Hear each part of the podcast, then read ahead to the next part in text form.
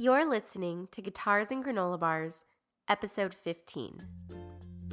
Thank you so much for joining me here on Guitars and Granola Bars, Music Therapist Talk Motherhood.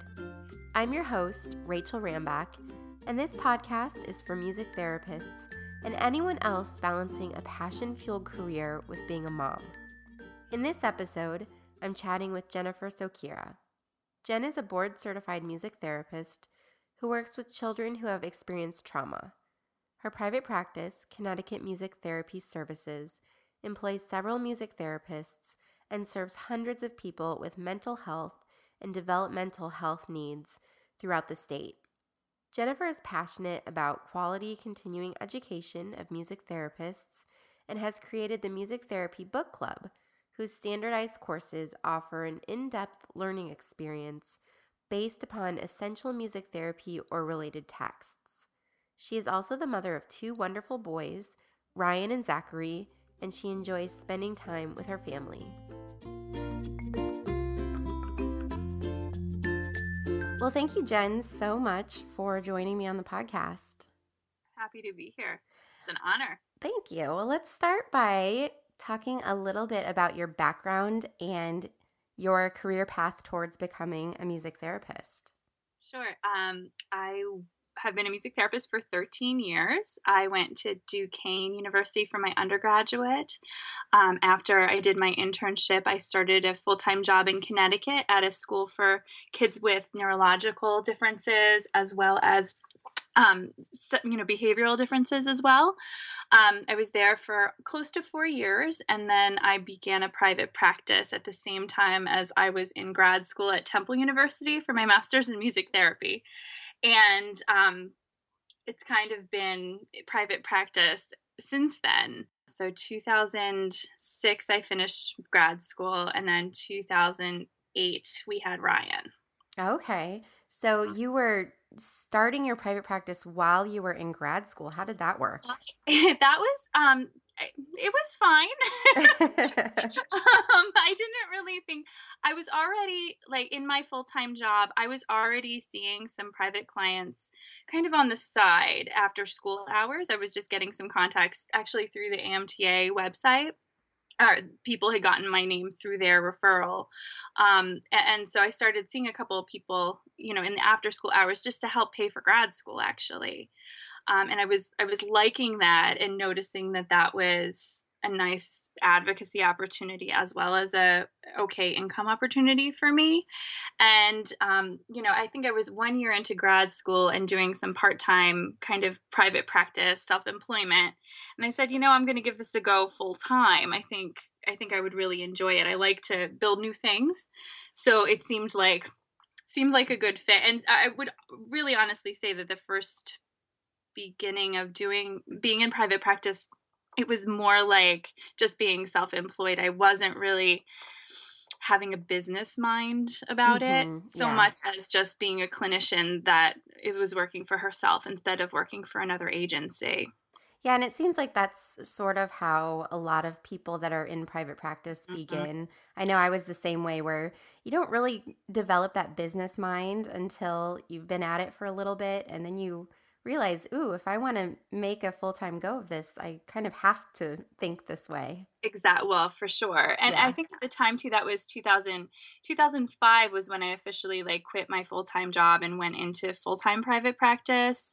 Um, and prior to that, there there wasn't a ton out there in terms of private practice information. Like you're a music therapist, you're going to be in private practice. I know there's some really great internships, and we definitely have some great music therapist role models who've been in private practice for a long time, but I hadn't had a ton of exposure to many of them at that point. So, you know, you kind of learn and then you start to network with other people who are in your same boat and it gets a lot easier once once you're kind of hooked in with others. Yeah, absolutely.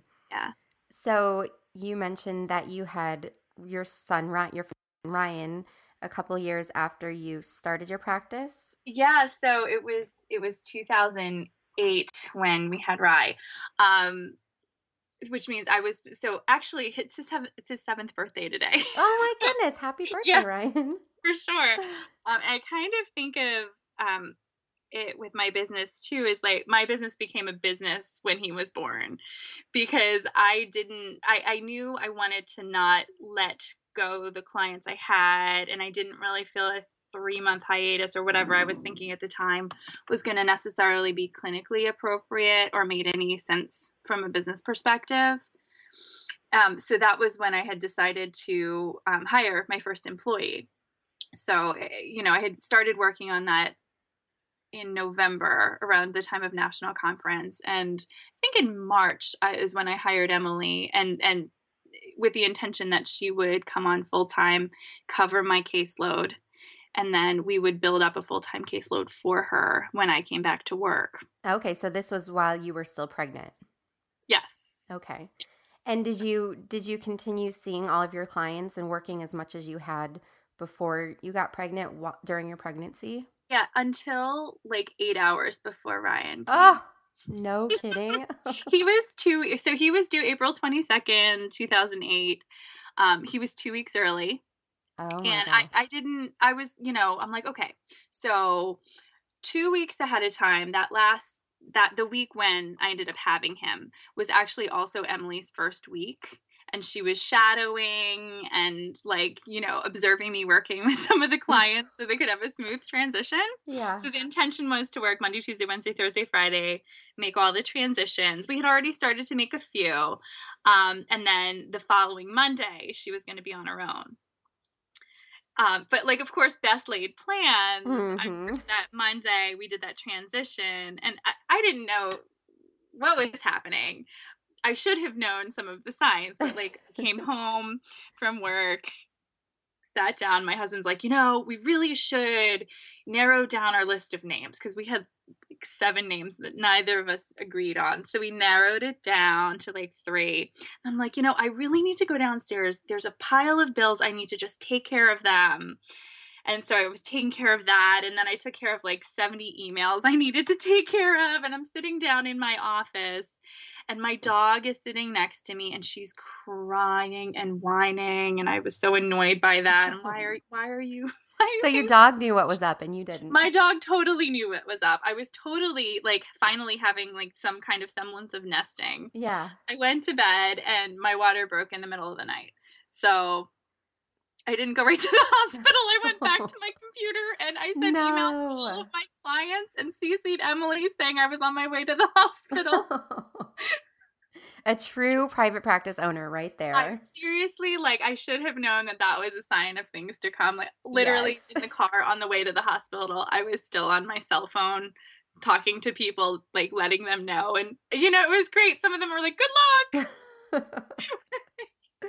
Just it was just it was one of those one of those things and i guess um it helped me be more prepared the second time around with zachary yeah. in terms of knowing that what i'm what you know how to plan a little bit better. I mean, I didn't even have a bag packed, Rachel. Oh my goodness. it's very not like me to not be so prepared or no, to be I was going to say that surprises me about you because you're so organized and and well prepared. Yeah. Yeah, I really I really should have known. I so should have known better. How did Emily take it, you know, kind of having to just jump right in without having completed that transition phase? She did she did great and it was one of those things. I'm like, she's either gonna sink or swim, yeah. and I hope she's gonna swim because I'm gonna be, you know, up a creek if if she doesn't. of course she did. She's she's fantastic, and obviously, um, that was the start of our whole relationship together as business partners too. Um, mm-hmm. She was an employee for two more years, and then in 2010, Emily became my my business partner. We we merged a small private practice that she had in a non-competing area of the state into my practice and you know now we we kind of we do our thing. Right right and i'll definitely want to get more into that sure. in a little bit. Um but let's talk about what your maternity leave was like. And we were chatting a little before we started recording that neither of us are good at just kind of relaxing and Mm-mm. and letting go of the the work side of our brains. So, were you able to really just stay home and concentrate on your son or was there some work still going on at the same time? Uh, well, with with Ryan, there were definitely some things that were going on at the same time. I think my first outing after like my first time away from the baby for any amount of time i think it was about 45 minutes. I drove down the street to the at&t store to get my first smartphone with ryan home. Like he was maybe two weeks old because Oh, i felt like i needed to have it was a blackberry. So i Yeah. felt I needed to have a blackberry or something so i could check my email without needing to go you know sit in front of my computer Yes, that's crucial. so i could nurse and Exactly. Oh my god. What did people do before smartphones with I have nursing? no idea, but Yeah. I feel bad for them. Me too. Anyway, it yeah no so. Eh, It wasn't. I don't want to say it wasn't much of a maternity leave. I definitely didn't work with clients for Mhm. maybe like two months. I think it was about two months. It's been a little while now since then.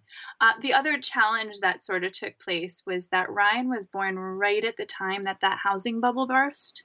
In Mm, Eight, Yeah. Um, and in at the time anyway, a lot of my practice was in an area that was particularly impacted by the recession and uh, well that bubble bursting and then the recession because we're so close to New York City and a lot of people work in the financial industry here. So there was a lot of changes in terms of work that we were anticipating coming in that just didn't because a lot of people's extra money that they would have had to pay for music therapy just went away or their jobs went away. Um, so a lot of things besides just music therapy went away. So that ended up being a challenge initially, like that first year of of actually having like kind of more of a business and also at the same time being a mom Right. um, and adjusting to that. So it felt a little, it was a little rough for a while, just emotionally, not knowing yeah. what you're doing anyway in any aspect of your life. And were most of your clients private pay at this point? Yeah, I mean, most of our clients still are private pay. Okay. Um, insurance reimbursement in Connecticut, we're working on it. Um, but a lot, they hold up a license through the state as a reason that they can't reimburse us sometimes. Mhm. at least with the with the population that we work with so you know we we work with different agencies and school districts and kind of like stuff like that um, but that was definitely that first year was a lesson in how important it is to have kind of a, a diverse um, revenue stream in terms of who's paying you Sure. Yeah. That's that's is challenging. I think for me too that that first like especially the first six months ryan had torticollis Mhm. um, which if people don't know about that i think it's important to know so you know what to look for. Um, it's a it's a kind of a tightening of the muscles on one side of the baby's neck. So they have a- an easier time looking in one direction and not and they can't look as easily in the other direction. It affects their ability to rotate their head um, and it also means that they'll sometimes lay they'll have like some motor delays. So ryan rolled a little later etc um, and if, if you don't kind of catch it early enough like their one side of their head can become flatter because they're always laying on the one side. So it's important to kind of be looking for that and doing the tummy time. Kids with torticollis struggle with the tummy time a lot more as well. So we caught on to it pretty early with ryan because i had had a uh, my godson actually had it so i kind of knew to look for it. Um, but even just the addition of so for for torticollis they do um, physical therapy. So taking him to the physical therapy appointments and doing the exercises that you do at home and you know wanting your child to be comfortable and, and all of that is is really important and that kind of added to the stress of those first few oh, I'm months sure. Yeah, my So close to nephew. I, I can imagine. Um, yeah, I was just gonna say my nephew. He just turned one this past weekend, but he had torticollis as well, and um, I know that was kind of a, a stressor for my sister having to do all of those extra things that come along with it. But he's completely fine now, and you would have never known that he had it. Yeah, we had really great um, physical therapists, um, and we also were able to access craniosacral therapy, which which really helped. Mm-hmm. Yeah, Really helped. So that was that was Ryan's maternity leave. yeah. And what did it look like for you coming back to work and actually seeing clients after that maternity leave with Ryan? Um, it was pretty seamless. I think I kind of eased into, you know, started with a few and then and then added more. I think I was probably for the first, at least for the first six months, I was maybe even more, seeing clients maybe three days a week. And then we had um, my mother in law helped with um, watching him. And we also had a babysitter. And so I was nursing as well. Mm-hmm. So, you know, sometimes I'd be able to work in stopping at home to nurse. Oh, that's so you know, nice. the day, Yeah. you know, depending on which way I was, which way I, w- I was going. So I kept, I kept seeing some of my clients, and others of them stayed with Emily, and and we worked out, we worked out the schedule for childcare. It was a little different and kind of constantly changing mm-hmm. that first year. And at this point, did, were you going to your clients or did you have a facility space? We were going to our clients. Yeah, we only got a facility in um, December 2012. Oh, okay. So more first time. recently. Yeah, much more. okay. Gotcha. Gotcha. And what other kind of changes did you need to make in order to fit in the new role of being a mom? Um, I think it was uh, for me that that first piece. It, it- a lot of it was really just changes in myself to you know manage all of my roles a little bit better. So knowing you know timing and and being able to let go of certain things. Um, I'm not awesome at saying okay, well we're not gonna clean the house today or we're not gonna get this project done. Yeah. So I, I think I learned how to be a lot more realistic with my time Mm-hmm. and what I what I can accomplish Um, because I was starting to get a little overly stressed and you know just kind of doing the the most important things first as best as I could. And was Emily still your only employee? She was yeah for the first two years we hired somewhere in the beginning of 2010 was when we merged and well we, we merged like january 1st 2010 was like the legal date Mhm. um, and then we started hiring after that so yeah she was my only employee for the, those first that first period of time Okay. So at what point or how how far after Ryan was born did you decide that you wanted to expand your family even more? um, so ryan and zachary are four years apart Oh, okay. um, we i think originally planned to maybe be a little closer together with them um, but in the meantime so 2010 also we my husband had a change in his job and we had a couple other just getting getting ready for having another baby so we wanted to make sure everything was kind of settled with his new position before we before we made that change um you know kind of going through going through all of that created more stress than we were we were anticipating. So um I think once once we knew everything was settled with it, we we then said, let's do that and let's have another child. And they actually ended up Zachary was due also on April 22nd. No kidding. Oh, yeah, wow. April 22nd, 2012. Oh, So he'll be 3 next week. Uh, okay. and uh, he was born one week early. So Ryan was two weeks early. Zach was one week early. So I, I was glad that they didn't have the same birthday. I kind of was hoping yes. not to- not to have them right at the same time. But it's a great time of year to have a baby. Yeah, it is. that- is. Beautiful, like the spring, everything's kind of coming to life. And And then you don't have to go through summer being hugely pregnant. correct.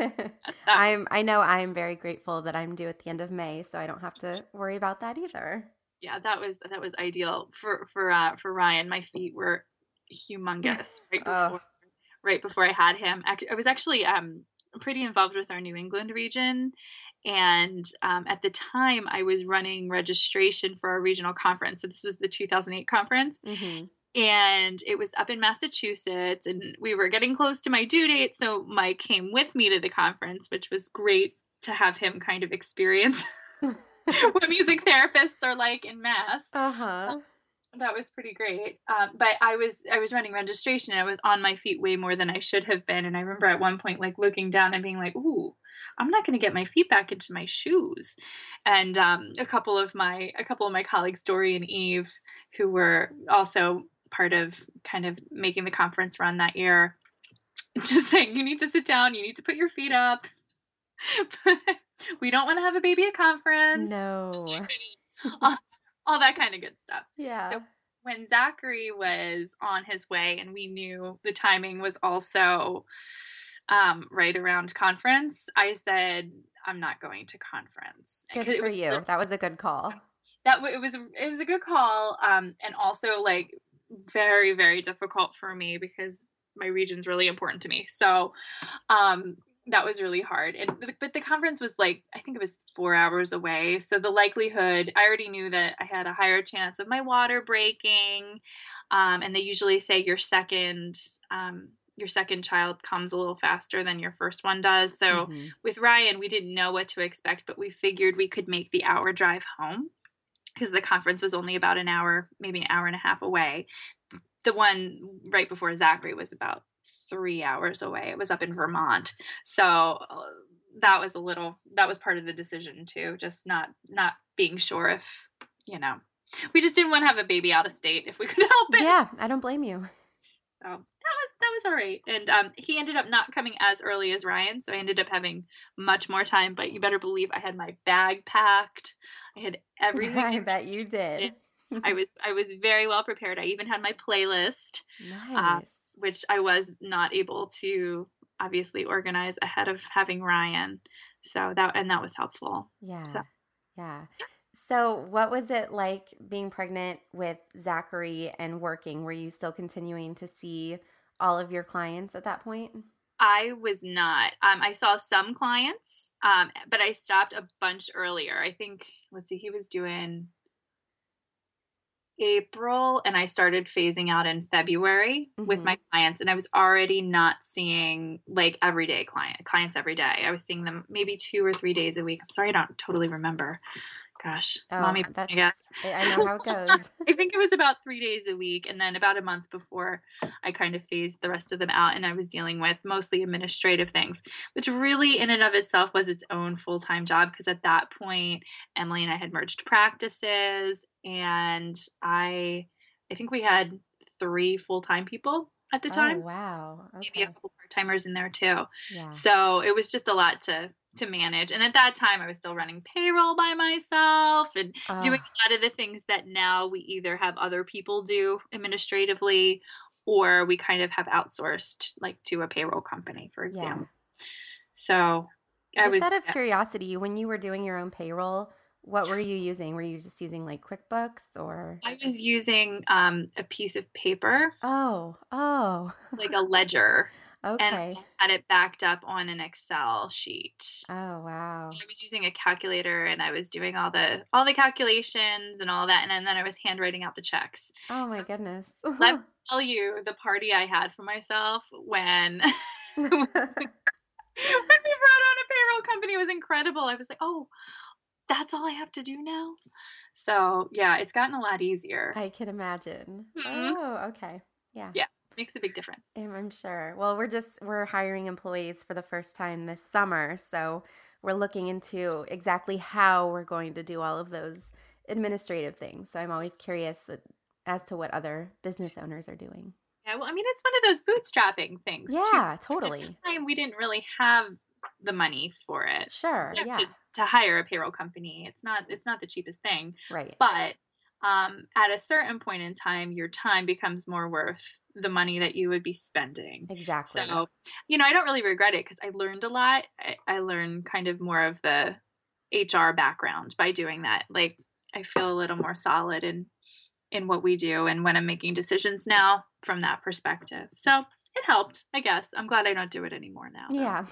That that that's I found that for so many experiences that I've had, it's like I'm glad I did that. I'm glad I had the learning experience, but thank goodness I'm not doing that anymore.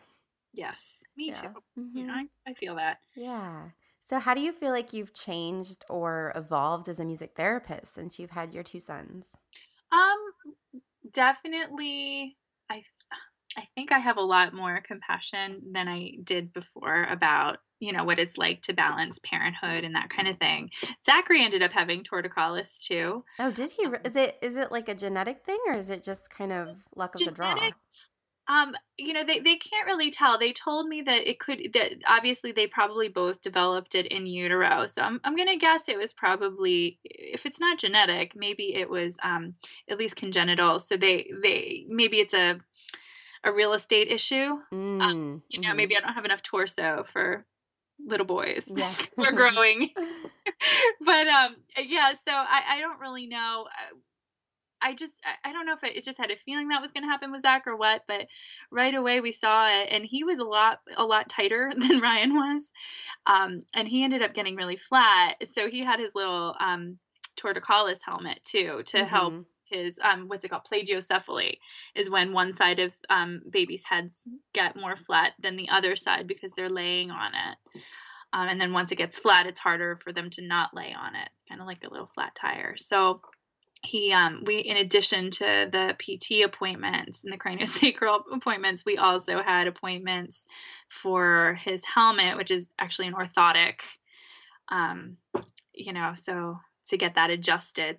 So it, it doesn't really like mold the head, but it directs the growth. Mm-hmm. Um, and so he's he's beautifully round now, and that helped. But I think having all of the appointments um, definitely gave me a lot of you know, it made me think about how difficult some in, in, some cases it really is for so many of the parents we work with of kids with special needs because they have a lot of appointments. Yeah. They have a lot to do and and you know, parents make the best decisions they can and do the best they can, but it's really I mean it's quite stressful. So that was that was I guess one way that maybe I changed a bit. Um yeah, and I didn't with Zachary, I didn't go back to seeing clients. So I had him in April. I didn't go back to seeing clients full time or not part time until September, which was a big change. And then, you know, it's nice to be a business owner because then at least you're able to sort of plan your work around other responsibilities that you have. And was that decision just based on the fact that you had so much admin work that you were doing, or was that? It was partially, partially with Zachary. I mean, Zach did. Zach went to daycare um, that September as well. Mm-hmm. Um, and Ryan, I, I think when Ryan was about 18 months, he had started daycare as well. So that was part of our kind of part of the plan for Zachary more. Um, and and we did decide to go full time with it. That's really hard. Or actually, we didn't do full time. We do four days a week for both of them. Okay.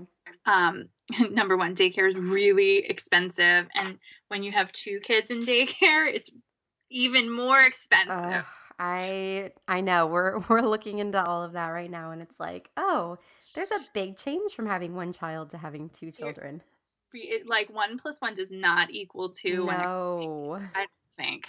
Um, so yeah, we worked that out. I figured now at least like I'll have a sense of what it's going to feel like when they go to college, perhaps. Yeah um see how that all goes. Right. Um but so zach was already in daycare and we were there were his extra appointments i needed to make sure i was thinking of. And at that point too i did spend more time administratively because we were growing the business and you know there was just there was so much more to attend to having employees and um you know bringing in new work and and all of that. Mm-hmm. so yeah that was that was Zach. So it was not so much maternity leave, um, but that's okay. You know, we, I kind of didn't expect expect yeah, it. and I'm sh- I'm sure that with the second, it's even though you did have the extra things with the torticollis, mm-hmm. that it's a little different because you're not also adjusting to being a mom, which you've already sort of been through that. And oh yeah, I'm kind of hoping for myself that it's a little less stressful and overwhelming just because I've been through that change for myself mm-hmm. and yes. um so I can imagine that takes away a little bit of the just oh my gosh sheer overwhelmingness of it all. Absolutely does. I I also felt like um like the for me, you know, I nursed both kids and knowing how to nurse yes I felt like 80% of the battle. I'm sure. Yeah. It was such a challenge at the beginning with Ryan to, and it was probably related to the torticollis that he was having so much trouble on one side. Right. But the whole supply and demand issue was definitely very present. And we need, actually, that was more appointments that we needed for, for Ryan. Oh. We had, um, we had the, all the lactation consultant appointments as well. Mm-hmm. So just knowing how to, how to do it with Zachary was so so helpful and feeling a lot more comfortable about. Yeah, and and kind of knowing how to troubleshoot some of those things. I know for me that was one of the biggest stressful things of just not expecting those things to happen and not really knowing and having to work my way through. And so this time around like having my arsenal of knowledge and tools and knowing, you know, that those things are normal and they're going to come up and you deal with Yep. them. So, Yep. yeah. So, what are what have been some of the biggest challenges for you with balancing your business as it has grown and grown and then also raising your two boys? Um yeah, you know, I think it's a day-to-day thing. Like I don't I don't necessarily look back at it and and think or so far anyway and think, "Oh wow, that one thing was really challenging." I think a lot of it is scheduling um and timing and being intentional about things.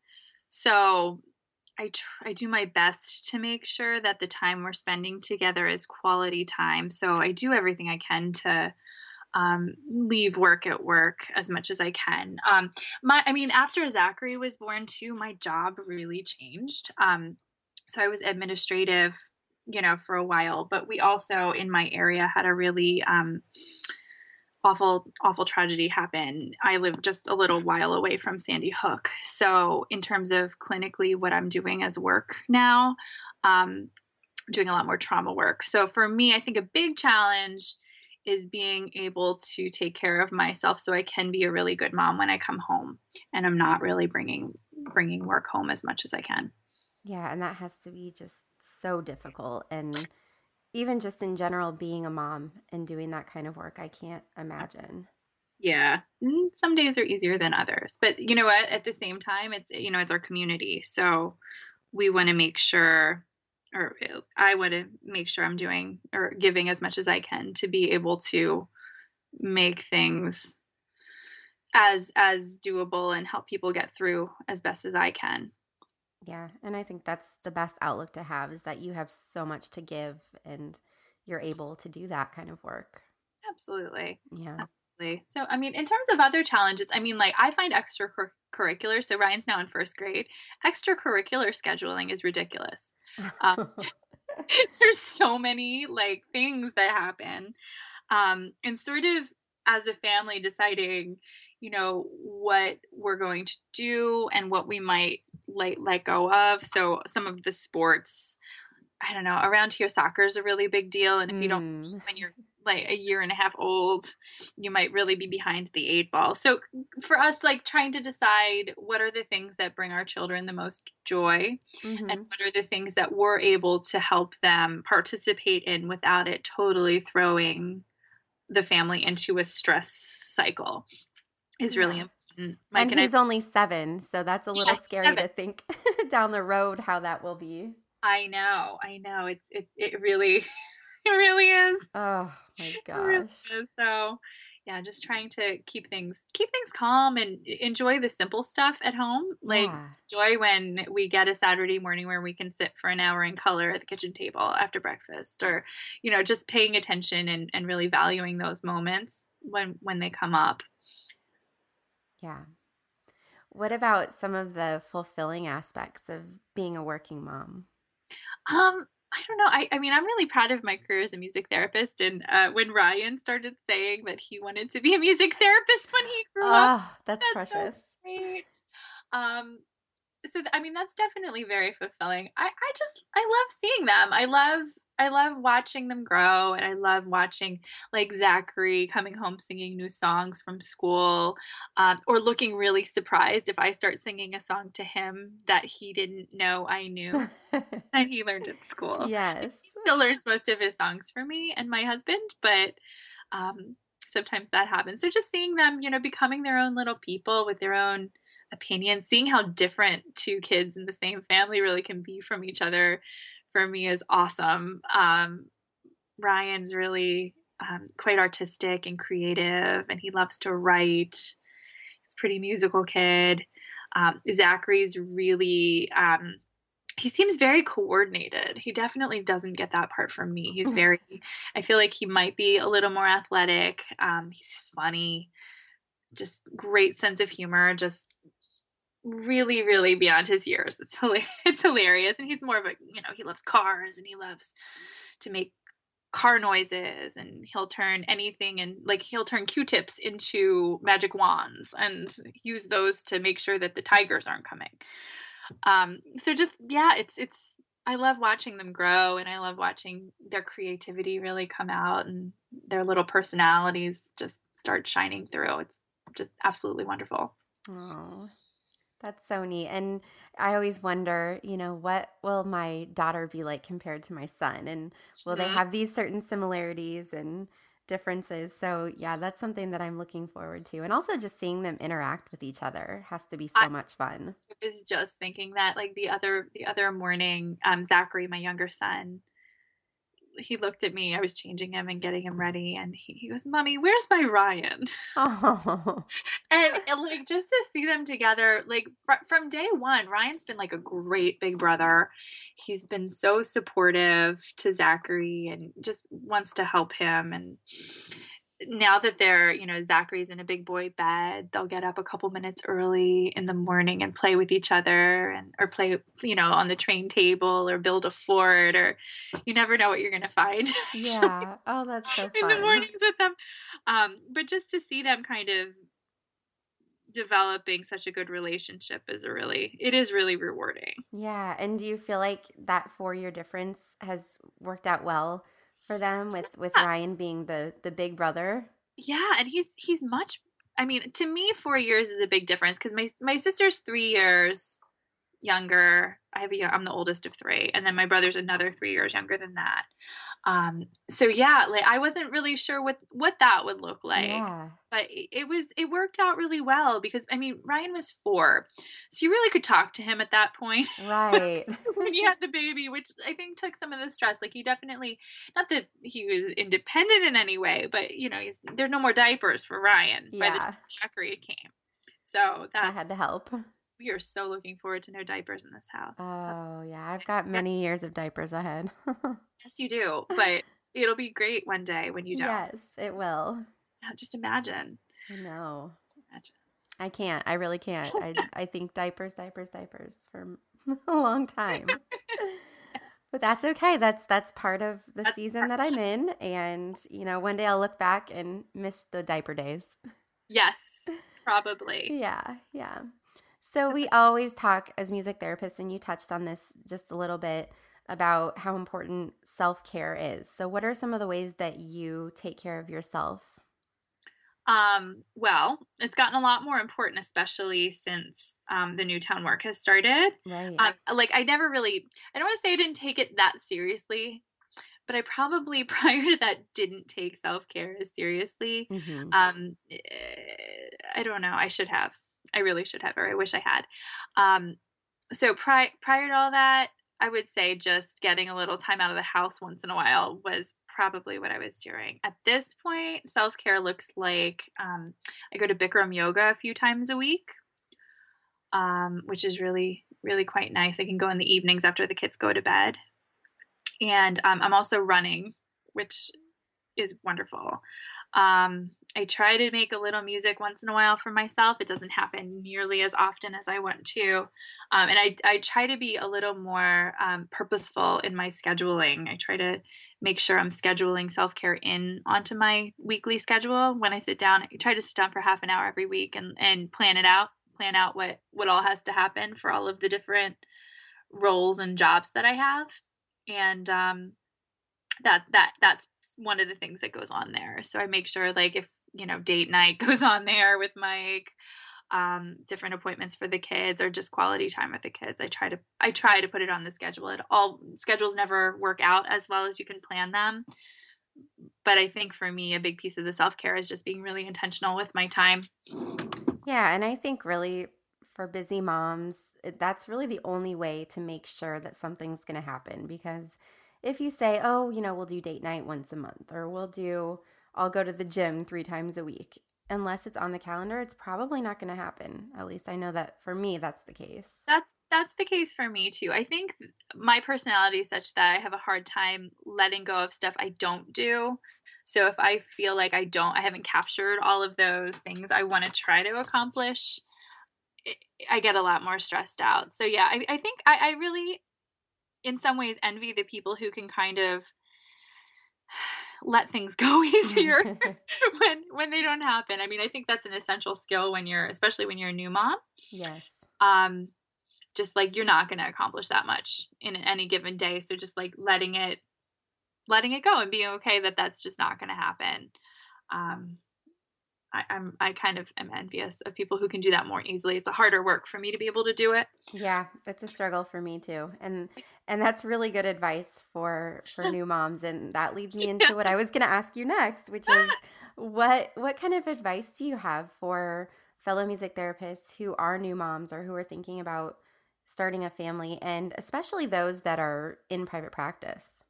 For sure. I mean, I think having as much help as you can have is really important. I was really lucky, um, especially second time around. Like I had a business partner.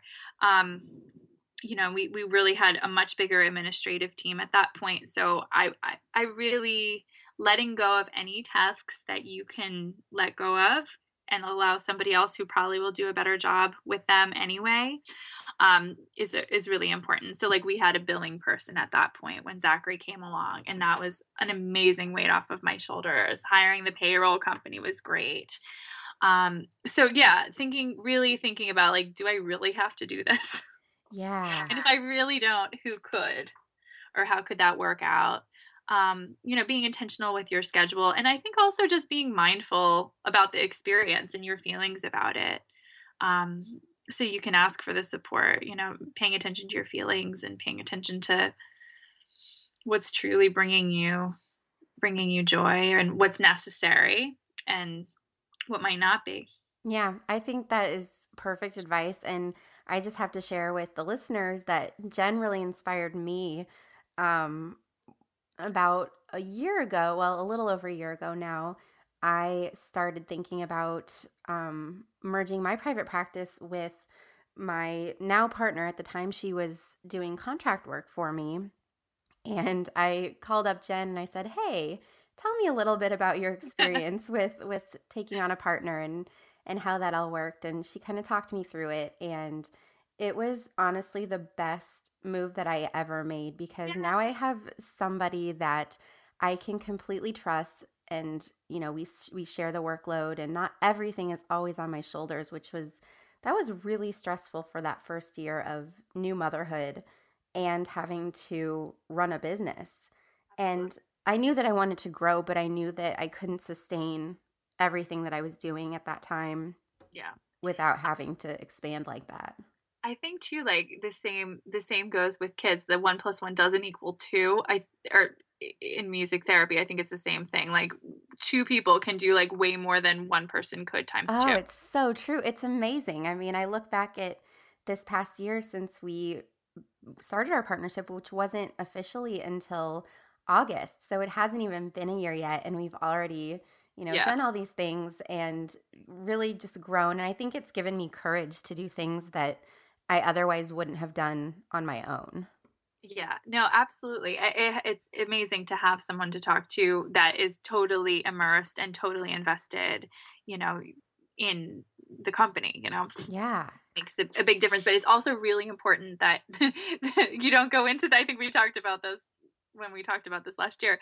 Like eh, you just don't go into that relationship very blindly. no. Like, so exactly, yeah. you want to you want to know the person backwards and forwards, inside and out before you take that plunge. Yeah, because yeah, it's almost like a marriage. You really yeah. are. I mean, you see this person every day. At least Katie and I do, and we work very very closely. We're texting each other at all hours and emailing each other at two in the morning. So you better like them. Yes, and really really trust them. Exactly. Um, we, I was actually talking with Emily yesterday because you know with Brian's birthday today we kind of think about that as our own anniversary of when we started working together. Yeah, yeah, that's um, true. You know, it's just it's just amazing. You know, time really time really goes, but if it works, it works, and that's that's important. Yeah, absolutely. Well, Jen, I know you've got a lot of different projects and things that you're doing in addition to your private practice. So, any music therapy related projects or news that you'd like to share with the listeners? Um, probably music therapy book club, which was born somewhere, and maybe I had the idea before Zachary, and it was maybe born after Zachary. I think around 2012. So it was probably a couple months. The website went up originally. um, it's a continuing ed- education option that you can find at musictherapybookclub.com. Um, and it involves like kind of like listening to a book club. Um, it's the author of the a music therapy book discussing with a group of music therapists about their book. Um, there's some question and answer, and then the I kind of thought about what kind of continuing ed online would work for me at the time and i'm like i like to you know read something and write a little paper on it or answer a couple questions. Um, so that's how we set it up. So you finish some assignments and then mail them in or email them in and then we send you your certificate.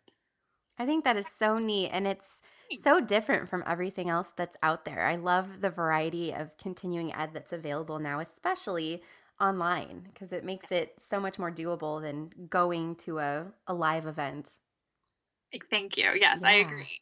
Um, I agree. And I love books and I love reading and I will try to have any excuse to have to read something, but I always have like a pile of five or six books that I want to be reading that I it's hard. You're when you're a mom and working full time. Oh, yeah.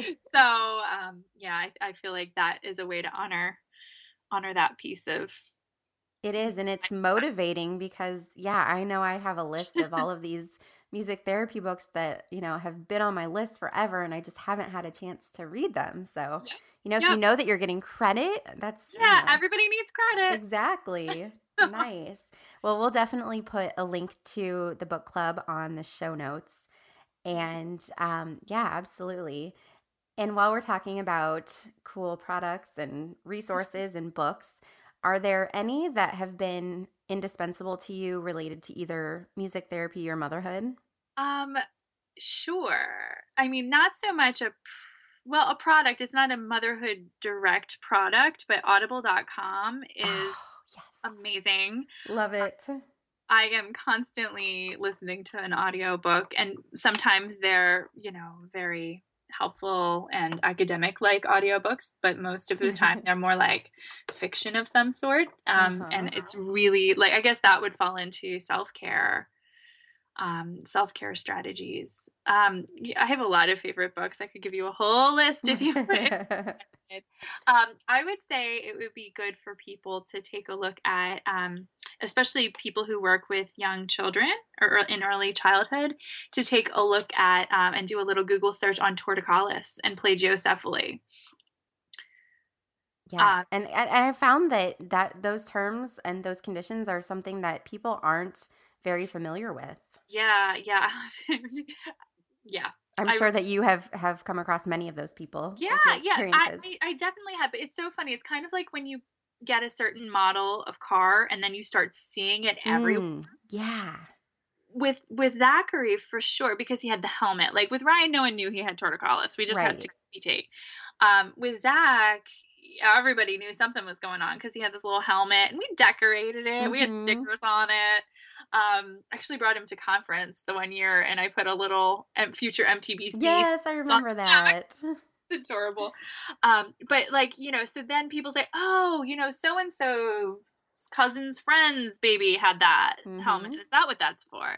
So you get you, you people find out about it a little bit that way, but if they haven't had the exposure to it, they wouldn't know. And I wouldn't have known with Ryan had my um my godson not had it so it's it's i think it's important so check it out um so do a do a google search on torticollis and plagiocephaly a little web you know webmd or, or check it out at your library um, especially if you work with with babies or young children it's not you know it, it can be serious if it's not treated but right. um, it slows down their motor development if you don't catch it. Yeah yeah i'm glad you mentioned that. No problem. Yeah. Anything else oh gosh, there's always something, right? um, no, I mean, I guess. I, oh, I know. I'll do one other like maybe shameless plug. Uh, when Zachary was um, just out of um, out of the womb, I was able to write two book chapters. Oh, in all your spare time, right? In my spare time, it was hilarious. I pretty much wrote those with him, um, Moby wrapped to my chest. Nice.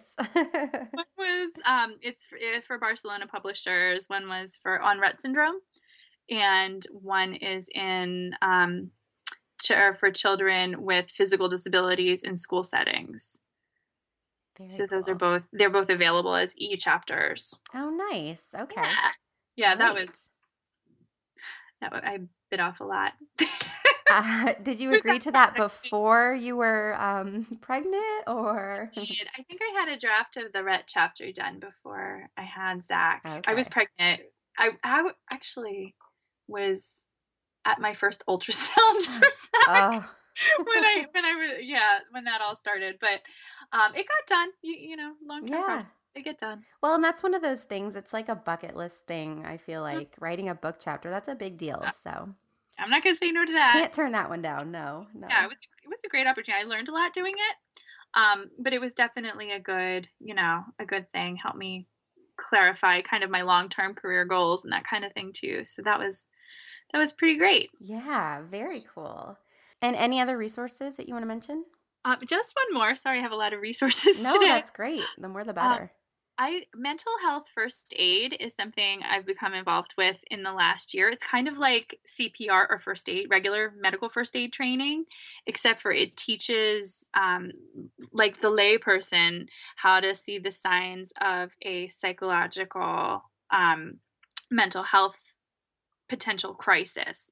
So it can help de-escalate, for example, threat of suicide um, or um, drug use or different different issues that come up with with youth. So um, I'll give you the the link for that in in the show notes. It's a great it's a great refresher for therapists who don't necessarily work in mental health. Yeah. Um, but it's also um, a great opportunity for people who are not so family members um, to help them learn more about what mental health crises look like and how those might look a little different than just typical youth behavior. Um, so that's been that's been something that's been really important in our community and is is starting to um, starting to become something that more more and more people are are taking.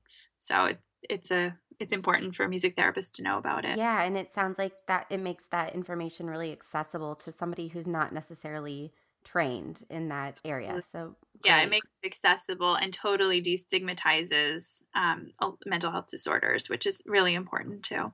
Yeah, yeah. Thank you for mentioning that. You're welcome. Well, Jen, thank you so much for being on the show. This was so much fun. Thank you, Rachel. It was my pleasure. Thank you so much for listening. If you'd like to send Jen a message, you can contact her via email jen at ctmusictherapy.com. Would you like to be a guest on the show? Let me know. Get in touch and find the show notes for this episode at guitarsandgranolabars.com. And if you feel so inclined, please leave a review on iTunes. I'll talk to you again next week.